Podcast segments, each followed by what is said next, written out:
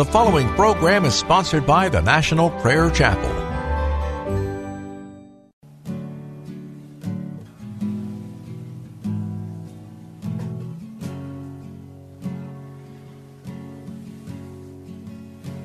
There is a judgment greater than anything you've ever known. It won't be long. Your life will pass by as a vapor, and you will stand before the judgment seat of God. And every secret deed and thought, every wrinkle, every spot will be in view before the one who knows all things, the Lord of Lords and King of Kings. You know the one you never knew. While you have breath, you have a choice to make in life. Turn away from your sin and believe on the risen Christ. You can find peace in Him from the judgment that's to come.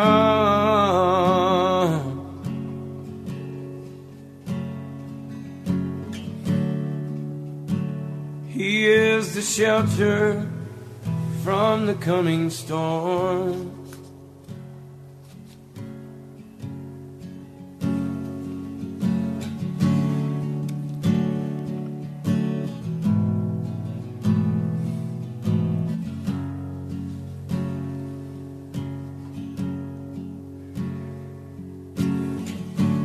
All creation shakes at the mention of His name.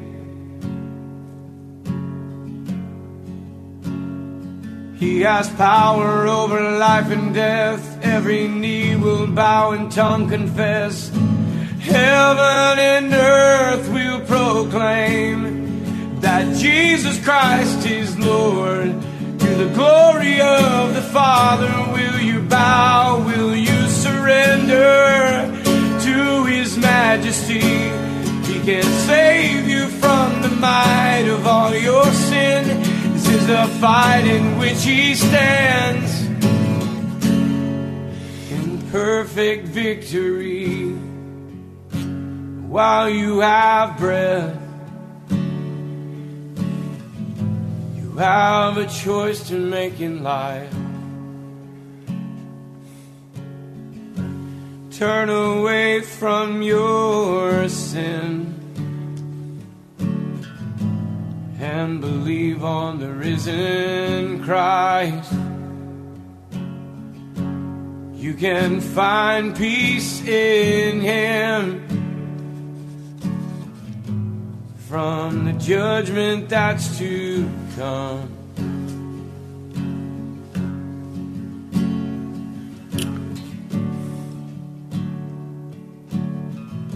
Is a shelter from the coming storm.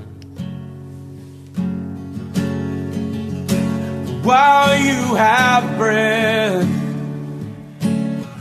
you have a choice to make in life. Turn away from all your sin and believe on the risen Christ. You can find peace in Him from the judgment that's to come.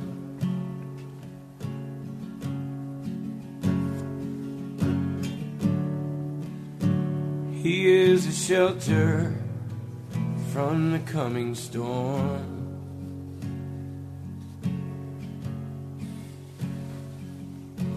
He's the only shelter from the coming storm.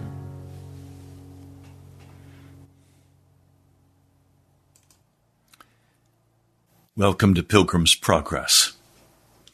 I come today in the name of Jesus. What I have to say to you is not to be taken lightly. Consider carefully what I will say. Some of you do not like it when I share stories, as I did yesterday. You say, just teach us the Bible, Pastor. Unfortunately, just teaching you the Bible has not caused you to dramatically change your behavior. There has to be a change. We are coming to the end. The greatest danger America faces is, of course, sin. But then also the implosion of our financial world, of the debt market. And we are right on the cusp of that happening. And some of you still think that everything is normal, that you're going to go along as you've always gone along, that things may get a little bit more difficult, but bottom line, you're okay and you've, you're on your way to heaven. But you don't cry out to God. If you do not learn and practice crying out to God, you are in a desperate situation. Now, I'm going to share with you more of Guy Bevington today because the Holy Spirit has led me to do so. This book was written and published back in the nineteen twenties. He ministered at the turn of the century in Kentucky, Ohio, different parts of the Midwest. He was utterly given over to Jesus Christ. He was a saint of God. And he says some things to us that we need to hear, that we might put into practice, that would cause a total revolution in our lives and in our hearts, and would set us free. He's been preaching in one area, and at the conclusion of that series of meetings, he's been invited by members of a Methodist church to come some distance to their church. And he has said, no, I can't do that until your pastor comes and invites me. And so they pressured their pastor to come and invite him to preach. The problem is, the pastor said he could not preach on holiness to sinners. But then he very quickly told him that the three hundred fifty members of his church were all saved. I recently had a Methodist preacher tell me the same thing. Everyone in my church is saved. I doubt that even he is saved. That was certainly the case that I'm going to share with you today. There's nothing more destructive than for a man or woman to believe that they are saved when they are lost, when they are deceived regarding the true condition of their heart before Almighty God. And this is not for me to tell someone. This is for the Holy Spirit to tell someone. It's not for me to say who is saved and who is lost. I'm not the judge. I simply have to speak what the Lord gives me to speak. Well, they had not been at this church but two or three meetings, and the pastor contacted him and canceled the series of meetings, and the members rose up and arranged a home where they could go that would seat almost as many as their little church building would seat. Now I'm going to begin sharing with you this story. That night, after he had finished his last meeting in the church house, he went to the home where he was lodging.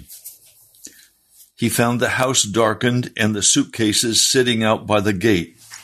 I took that for a pretty good hint, picked up my suitcase, and started out like Abraham, not knowing where to go. I could have gone, I suppose, to any of those four families who had so kindly invited me to come, but I didn't know where they lived. God did not want me to go there anyway, as he had a better place for me. By my staying where I ended up, he got far more glory than if I'd found any of these other people's homes. I was trudging on in the snow. It was very cold, so cold that men had been cutting solid ice, twenty-two inches thick, out of a pond. It didn't take long for me to tire and set the grip down, and I asked the Lord, "Where am I going?" "What's that to thee? Follow thou me," was the only answer I could get. Right, I sighed and picked up the grips and started on. I found myself in sort of a lane where there were great furrows that had been cut in the road from drawing corn. It was about ten p.m. in the evening. It was dark. I went down and found that it was exceedingly difficult to even walk. I'd get in these deep ruts. They were filled with snow, and I would fall, cutting myself so that my face was bleeding in several places. My hands were so icy cold, I could barely stand it. I said again, "Oh God, where am I going?" Again came the same answer, "What is that to thee?"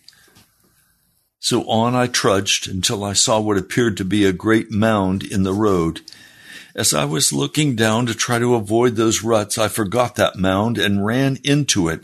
It proved to be a straw stack. A voice said, "This is the place." I said, "All right." I threw off my warm coat and went to pulling straw, which helped me to get nicely warmed up. I pulled straw until I was back inside that stack some twelve feet, about three feet above the ground, so as to be warm. I packed the straw down, took in my suitcase, put on my coat, and dropped down on my back and lay my head on one of the small suitcases for a pillow. Very pleased, I said, "Well, praise God. I don't reckon Jesus ever had a much better place than this, and probably most of the time not nearly so good." At that, the straw stack was lighted up, and I beheld the most beautiful sight I've ever seen. It looked just like crystallized straws, nearly as large as my little finger, lying in all positions, crossing each other to form a beautiful network. I was frightened and feared I'd gotten a match lighted while pulling the straw. My fears were soon banished, however, for I threw up my hands and there was nothing except cold straw. Beloved, I will never be able, this side of heaven, to explain or draw a worthy picture of that scene and the dazzling going on down in my soul. I've often thought it was a foretaste of what heaven is going to be like. We are taught down here to view things according to certain laws. The appearance of those straws did not allow the working of any natural law, as each was apart from the other, yet they did not appear to touch one another. I've thought many times that herein is our trouble. We see things down here under the light of natural law. God often breaks through the natural order of things, completely setting the natural aside.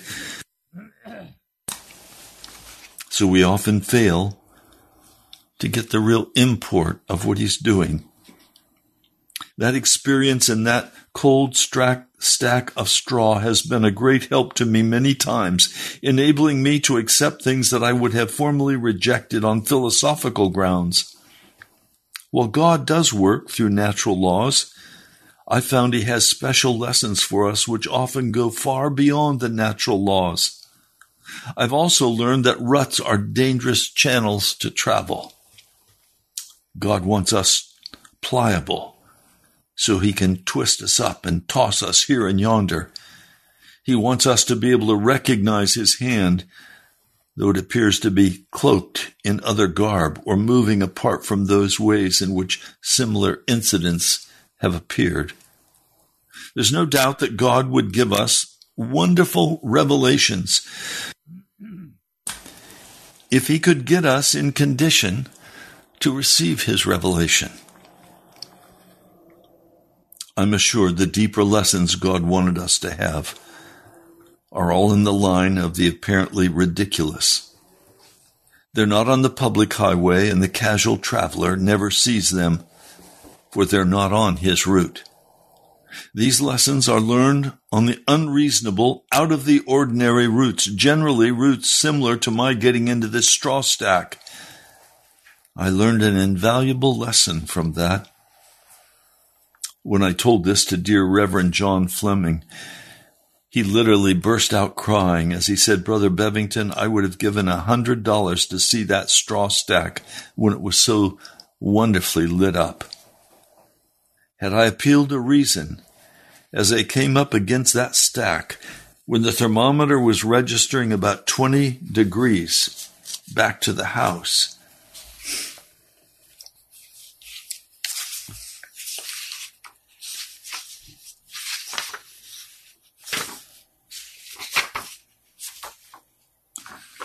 everything would have stood against such proceedings. My natural thoughts would have produced this kind of argument. God has set forth his laws which require obedience relative to taking care of our bodies. I do not accept this stack of straw as the place he wants me to be. He's called me to preach and said the laborer is worthy of his hire. I'm his child, Mister Devil. And I'm not going to allow you to run me into such a place as this to bring on a tremendous cold or pneumonia, which would more than likely cause my premature death." Thus I could quite logically have reasoned this all out, though had I done so, I would have lost one of the grandest lessons of my life. We need to get where we will be willing to ignore all the laws of logic in order to get some of the private lessons the Lord has for us. Just those few words of acquiescence to his will, when I said, "I suppose Jesus never had a better bed than this," gave me one of the grandest visions I've ever beheld. Those few words speak volumes, which have enabled me to store up great quantities of knowledge of his will relative to me. Well,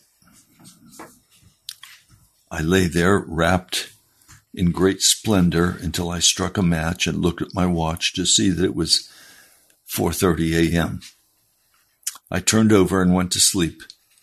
And when I woke up and struck a match again, I found it was five thirty p.m. I crawled out, shook off the chaff, used my handkerchief for a towel after washing well in the snow, and I started back to the house that had been offered for us to continue the meetings. I found twenty-five people there with saws and horses. They'd been drawing logs and sawing them into blocks for seats. Both rooms were nearly seated. I said to the man of the house, "Are these two rooms all you have?" Surprised at my question, he said, "But these will hold more than the schoolhouse." "Is there another room upstairs?" I persisted. "Yes, it's sort of an unfinished attic. What do you want to do up there?" "I want a place to pray." Then I spied a door on the ceiling and asked, "Can I get up through there?" He said, "There isn't any floor and it will be cold." "Well, just let me get up there." So he got a ladder and up I went. I got close to the large chimney lying across the joist and burst into great sobs. I just lay there and wept. I ignored the increasing noise downstairs, supposing they were finishing up seating. Finally, I struck a match and saw that it was nine thirty p.m. I got up and went downstairs. I found over a hundred people waiting for me. I had no message. I only had a great burden that souls be brought under such conviction that they would see their real condition and fly to the Son of God for refuge. Stop a moment. This has been what my wife and myself have been crying out before God. We've been crying out and asking God to bring such conviction upon your heart that you would get on your face before Almighty God and begin to cry out regarding your own life and your own heart and your own wickedness, and that He would come and He would change you. There was some unoccupied space where I landed from the attic, so I dropped down on my face again. In about thirty minutes, the preacher's son came to me and whispered, "Aren't you going to preach? There are over a hundred people here waiting." I exhorted him and the rest to pray, but he said, "There's no one here who can do any good at prayer. You've spoiled all of us. The only prayer that any of us ought to pray is the prayer of repentance."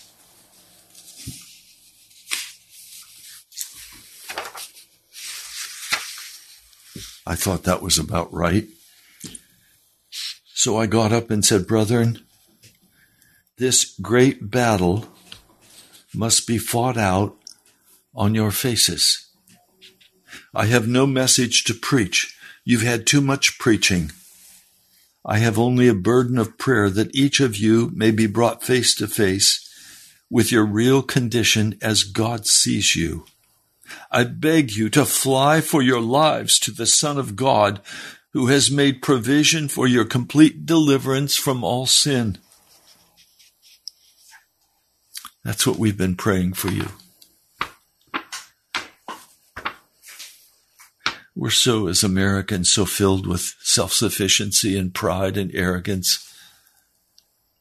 We think we can whittle away at our spiritual life and slowly improve. No, it's time to get to God. We don't have much time left. I crawled out of the window nearest me and made a beeline for my straw house. I lay on my face to plead and weep and moan and groan and wrestle all night. When I finally struck a match, I found that it was five thirty a.m. I fell asleep until late that afternoon, and then I crawled out and took another wash in the snow. It was still freezing, and went back to the house, where I still found seventy-five people. More than twenty were down praying as if they really meant business, some on their faces sobbing, others kneeling and praying, others with heads up, pleading and weeping, others walking where they could find room. All that crowd pleading for mercy, mind you. These were the saved people from the church, and among them, the son and daughter of the pastor. I raised the window and crawled back in, as there was no room to get in at the door. I climbed up the ladder into the attic. I got on my face across those joists, close to that warm chimney. After a while, the man of the house crawled up the ladder, and he said, "It's after eight o'clock. They all want you to come down and preach. Tell them all to go on praying. I'm afraid they'll get tired of this, leave, and not return, and then all of the work will, will be lost." Here was more logic to contend with, but I remained where I was. I could hear them praying and singing. About ten p.m., I went down and found about forty in real soul agony. These included the pastor's son and daughter, both of whom had been testifying to being saved for several years. I could see God was working, and I knew how foolish it would be for me to try to take the work out of His hands. I raised the window and slipped back out to my private quarters in the straw stack to plead with God for them. I got back on my face and struggled and agonized and wrestled and wept and held on, expecting God to work wonders. I struck a match and found it was six in the, in the morning, so I rolled over and slept the whole day again. I had another good wash in the snow and shook myself and started for the meeting. I found about two hundred people there, most of them in great misery. One man said his wife met him outside and began to tell me about the trouble they were having with their bad neighbor. I said, go inside, get down on your face, and plead for mercy. Throw, throw open your hearts to God and get honest before him. Let him examine you. Well, they did so. Another came to me saying, what shall I do? I said, get right with God. Why, I'm a good member in this church. I repeated again, get right with God. Repent. Get yourself properly fixed up. Then matters can be more easily adjusted. Two sisters were the next to unload the terrible meanness of their neighbors, saying, we want you to pray for them, as they're a terror to the whole neighborhood. You too are the ones who need praying for. Never mind those neighbors. Get right yourselves. Go through with God. Shocked, they informed me, "What, Mister Bevington, we are members in good standing in this church." Well, you are all the worse for that. We want to get our children saved, my son and daughter-in-law and daughter and son-in-law. Then get in there and get down on your faces and deal with God directly, not with Bevington. There's no room inside. I could hardly believe their excuses. Make room then. Go into the kitchen if you have to. Well, the kitchen is crammed full. I said loudly, go in, go in, go in. I left these self-righteous complainers and went to my window, crawled in, and slipped up the ladder. Only a few saw me, but soon the man of the house came and said, there are about three hundred people. I finally went down and found many on their knees pleading. The man's son was crying as he said, oh, won't you please preach? I'm so miserable and I need help. Please tell me what to do. My sister is weeping too, as if her heart were broken. There was only room to stand right at the ladder. So there I began my text. Prepare to meet thy God. I believe that never before nor since have I delivered such a message as was given during those forty minutes. Everyone was writhing in great agony, some walking and screaming. Only about sixty could kneel, but they were doing good work. Oh God, you did send out the lightning bolts in great torrents. Feeling I had done all God wanted me to do, I hoisted the window and made my way to my accommodations. I crawled into the familiar straw cave and got on my face and could nothing but cry and groan and plead all night again. Then I slept until that evening again. After taking another cold ice bath, I started back to the house and found about sixty people there. I stopped and stood at the ladder. As I waited there, the pastor came in and he began to lash me with his tongue, calling me about all the names in the catalog. I was somewhat accustomed to such verbal expressions, so they did not disturb my equilibrium, and I just remained speechless through it all. He finally wound up by ordering every one of his members out of there with the command never to return. Well, they all arose and followed him out except his son, the man and the family of the house, and one other man and his family. I think it was about sixteen who left. Suddenly I felt like preaching, and so I did, on the judgment and wrath of God. The son, the man of the house, and his wife and the other, they prayed through by early morning. We had a blessed time, and that son did some wonderful preaching. That night before, the pastor had taken his daughter by the dress collar and dragged her out of the meeting, threatening to punish her severely if she ever returned.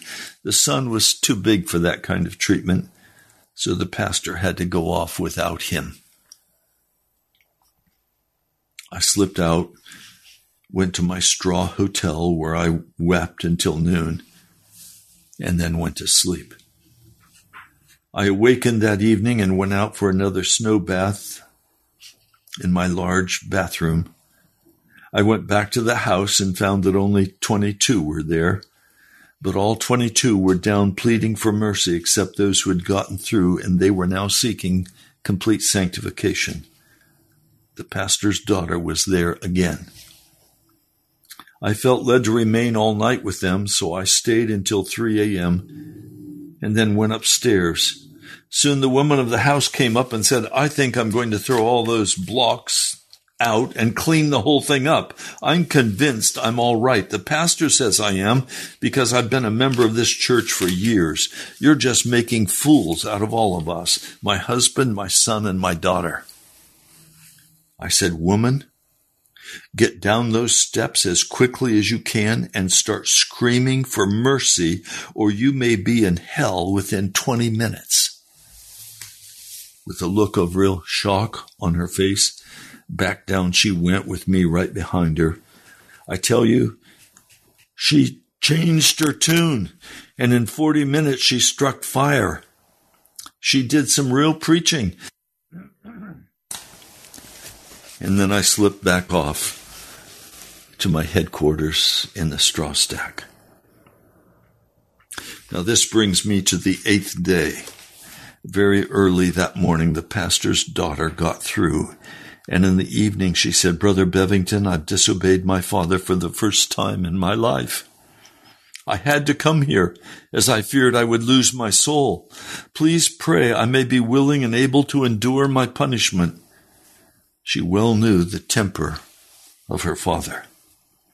I said, "All right, I'll go up into the attic and plead your case. You be loyal to what you have received." So up I went. Let's stop for a minute. You think this is craziness? Do you think this is insanity? I know this is beyond what any of you have probably ever experienced. What's he mean when he say they struck fire? Well, when they come fully into the Lord, their whole soul is enlivened. It is set on fire with the glory of Almighty God. This is a place most of you have never even begun to go, and you need to go there. You need to get right with God.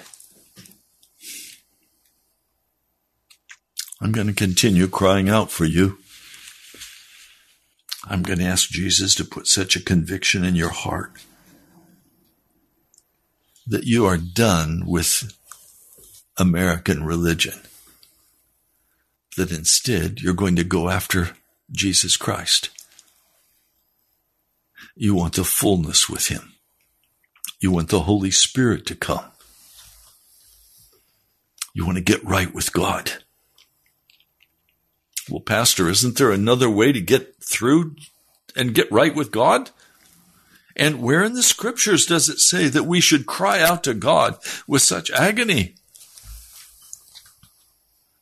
Have you looked at Jesus in the Garden of Gethsemane? He was a man without sin, but he sweat blood.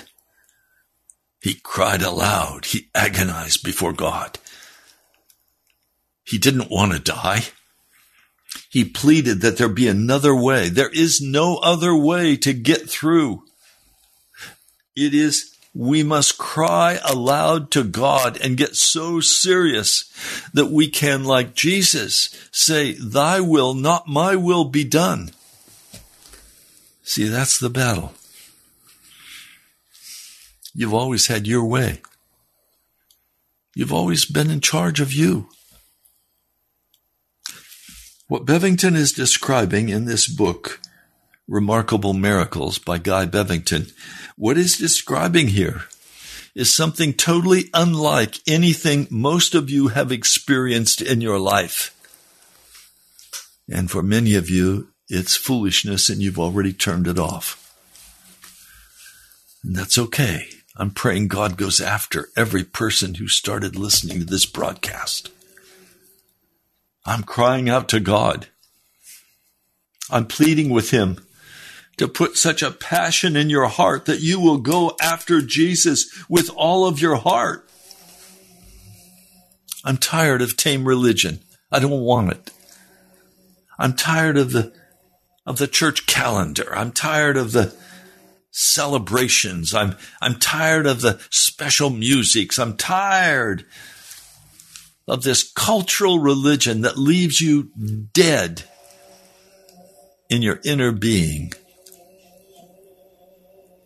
Oh, it's time to get to Jesus.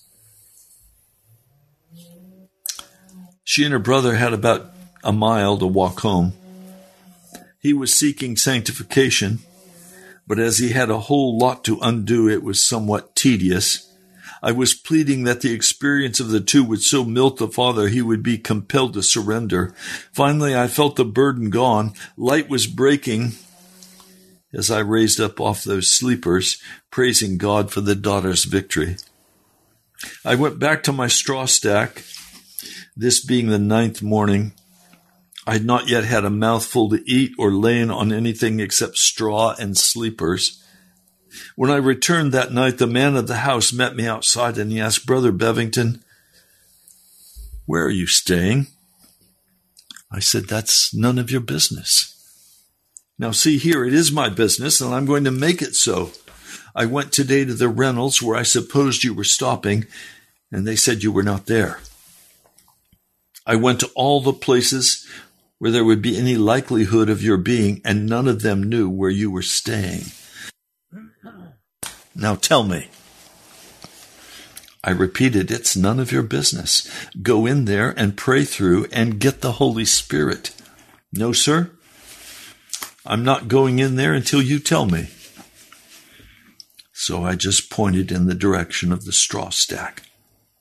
"Wife, this man has been sleeping and staying in that straw stack." "Where have you been going to get your meals?" I just pointed to the skies. So he called to his wife, "This man hasn't had a mouthful to eat for two weeks." As I was listening to his quizzing, here came the pastor, wide-eyed and bareheaded, speeding through the snow in his cutter. His son and daughter were with him, and the sleigh bells were ringing like crazy. He was being sifted. Oh, I want God to sift you. I want God to sift you. I want you to get right with Jesus. No matter what the cost, I want you to get right with Jesus, and, and don't pretend you're right when your heart cannot cry out to God.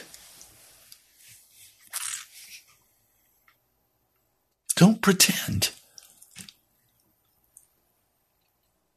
The son and daughter had arrived home and gone into the room where he was sleeping. Believing his daughter to be upstairs in her bed, she called out to him and said, "Father, I disobeyed you last night. I just had to go back up there or go to hell. Now, Father, I'm ready and prepared for my punishment."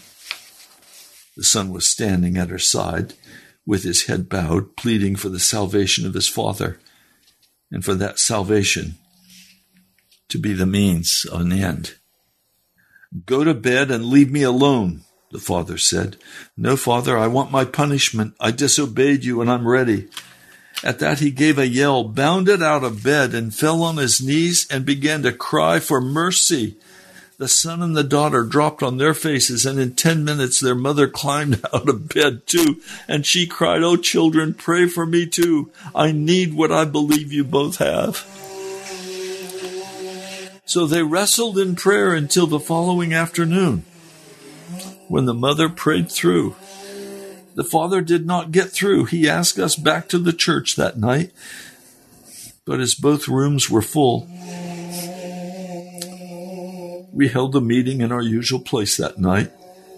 I preached on the text, "If any man be in Christ Jesus, he is a new creature." And God gave me a blessed message. The mother prayed through early the next morning. but the father still did not get through. As soon as it was daylight, he hitched up and went to every one of those men and women who'd he called out of there and asked them to please forgive him.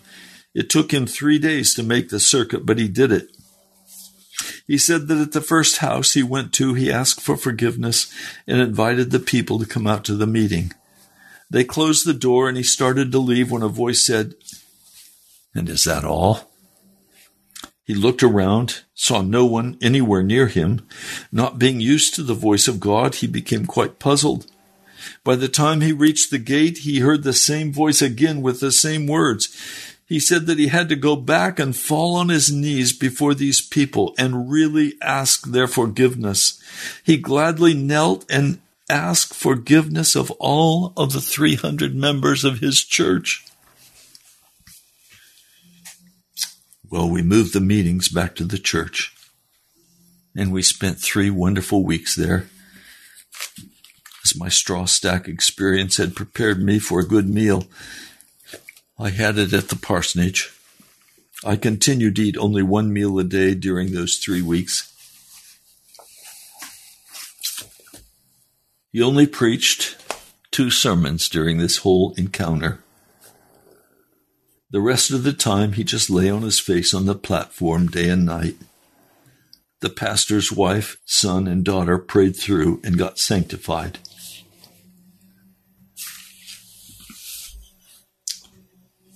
Do you hear what I'm saying today? It's time to really get serious with Jesus. It's time to honestly hear what the Lord is saying to us. I apologize. There's a man working a weed eater outside of my window, but it's all right. I don't mind. The important thing is not what you hear now. The important thing is what you're going to do with what you have heard. Are you going to get down on your face before God and begin to be honest? And I can tell you right now, when you get down on your face, the first thing you're going to run into is you're not going to be able to say a word. Why? Because you're used to praying little polite prayers to Jesus. You're not used to being really honest with him and laying it all out in all of its ugliness. You're going to have to get down on your face before Almighty God and get serious. How do you do that? Well, it's not very complicated. You just lay down on the floor, or you sit on your chair,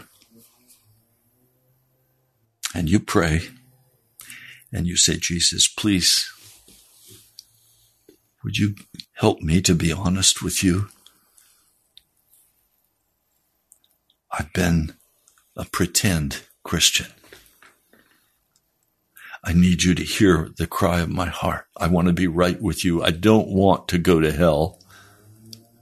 I need to come through in victory. I need to strike," as Bevington said, "that fire of the Holy Spirit where I am just totally taken over and changed by your presence."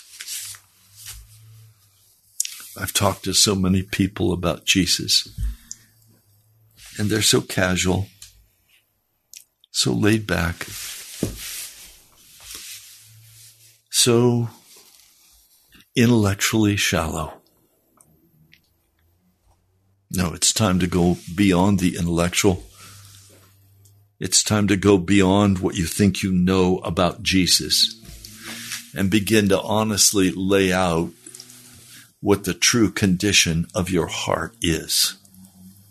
Where do you go? What do you eat for your food, your soul food? Are you eating today's world? The news, the videos, the TikToks, the cell phone,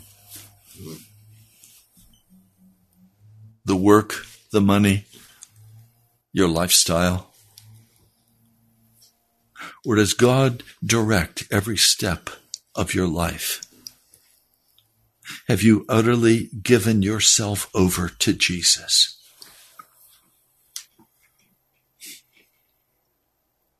Lord, I come today. asking, please, that you would come into the heart and life of each one of us, and you would reveal to us every dishonest thing, that you would reveal to us our pride and our arrogance before you. I ask that you would bring such conviction of soul regarding our condition before a mighty and holy God, that we would be cast down before you and cry aloud for your mercy and seek your face with all of our heart, that we would not pretend to be so sophisticated and so wise that we just cling to our intellectual understanding of the gospel. But Lord, make it real for us. Lord, I don't like to do funerals for people that I know are hellbound. Lord, many who are listening to this broadcast today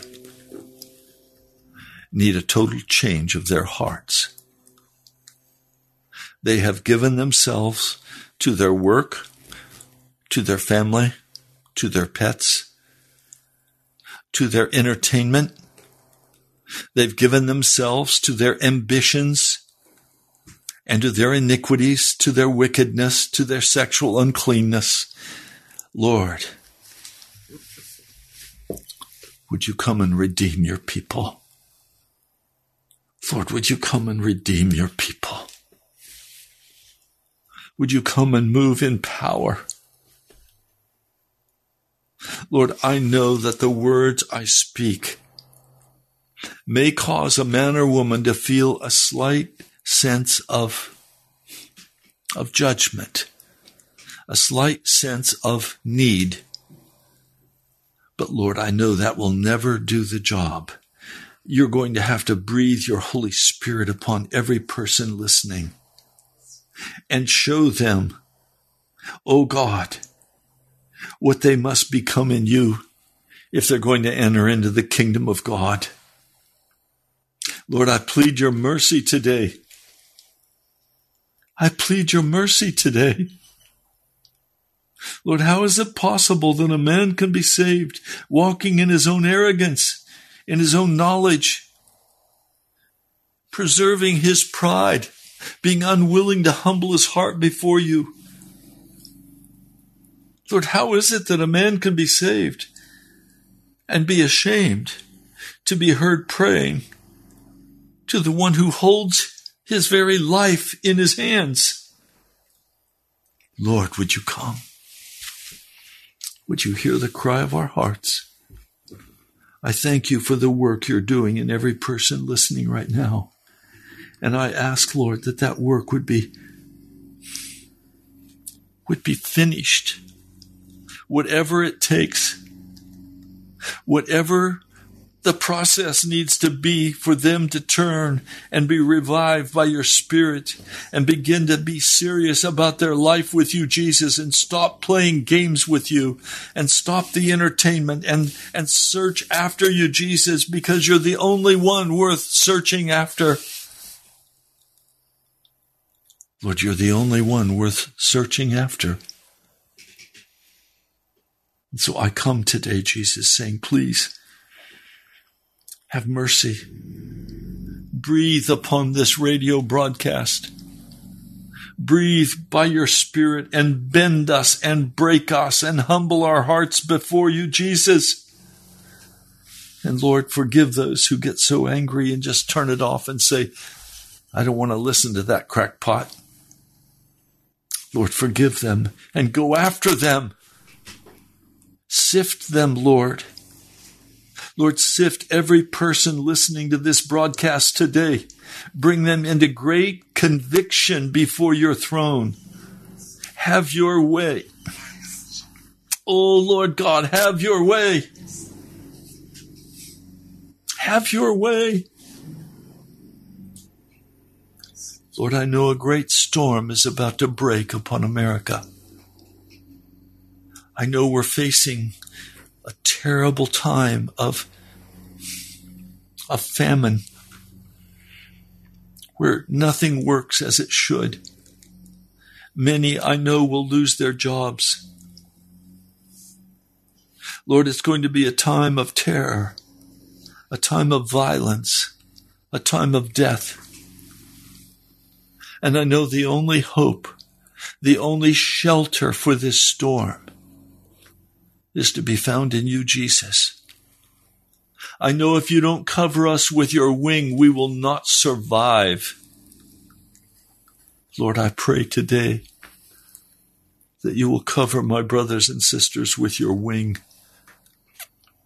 that you will protect us from the enemy, and that you will give us this very short time necessary to cry out before you. In the name of Jesus, I pray.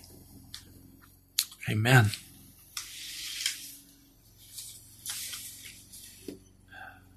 Thank you, Chris. We just received your offering this morning. Thank you, Richard, for your offering. We've come to the end of the month, and we need to cover the radio bill.